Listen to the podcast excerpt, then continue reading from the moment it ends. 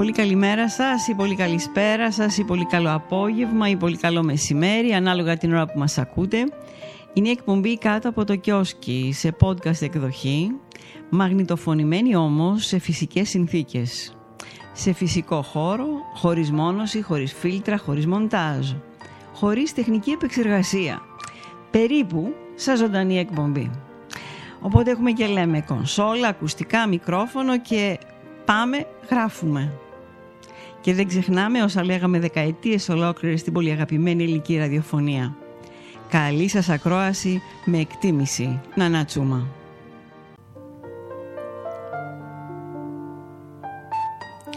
Λοιπόν, σήμερα θα σας διαβάσω ένα απόσπασμα από το βιβλίο του Στρατή Τσίρκα «Η νυχτερίδα», μυθιστόρημα από τις εκδόσεις του Κέδρου. Η Νάνα άκουε, κοιτούσε, ανάσαινε και απελπιζόταν. Δεκατρεις μήνες.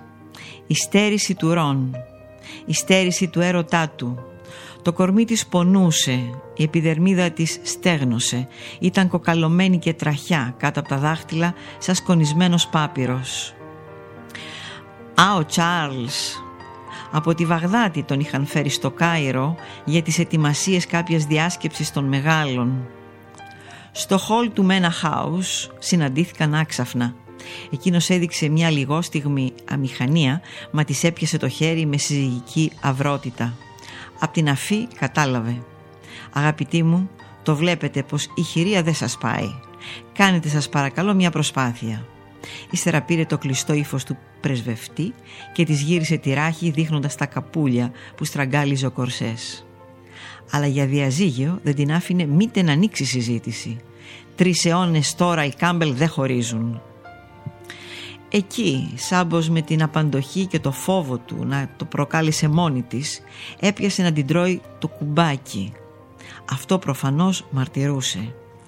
Τόσες νύχτες αξέχαστες, η Ναν μπρουμουτισμένη και ο Ρον να την ξύνει απαλά, υπομονετικά, ανεξάντλητα, ψηλά στη ράχη, ανάμεσα στις ομοπλάτες που δυσκολευόταν να φτάσει το χέρι της και εκείνη πάλι ένιωθε το μέλι να στάζει σαν κάτασπρη φλεβίτσα από τη γωνιά των χιλιών και να μουσκεύει τα μαξιλάρια της Γκουέντολιν ή της Φράου Φίντελμαν ή την Ταορμίνα και σε όλα τα ξενοδοχεία της Νορμανδίας και της Φλάνδρας που πλαγιάζανε εκείνο το μεγάλο, το φλογερό καλοκαίρι του 1938.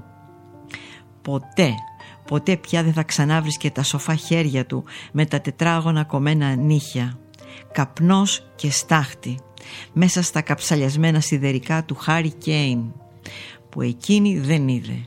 Μήτε καν που έπεσε. Μόνο μια τοπογραφική ένδειξη 200 μίλια από την Αλεξάνδρεια εκεί στο βάθος του ορίζοντα που οι αμόλοφοι πέραν αποχρώσεις γης της Χένας. Ίσως αυτού ίσως και μερικά μίλια πιο κάτω.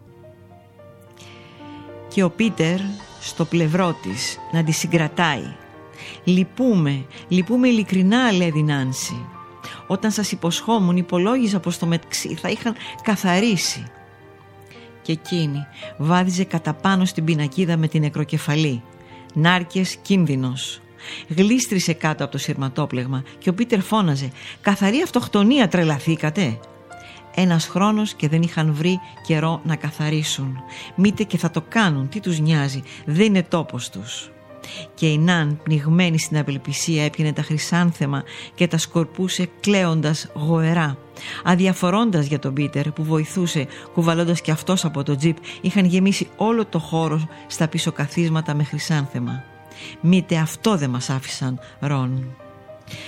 Πόσο, πόσο ακανόνιστος είναι ο ρυθμός της ζωής.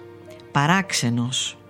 Πότε είσαι σαν μια τεντωμένη χορδή κιθάρας Πότε ζεις μέσα σε ένα λικόφος, οι αισθήσεις χάνουν το περίγραμμά τους, λιώνουν η μια μέσα στην άλλη, οι αντιθέσεις μίγουν και γίνονται ένα κράμα. Κι άλλοτε διασχίζοντας ερημιές, το κενό, η μούχλα, η πλήξη. Αυτά για απόψε. Καλό σας βράδυ.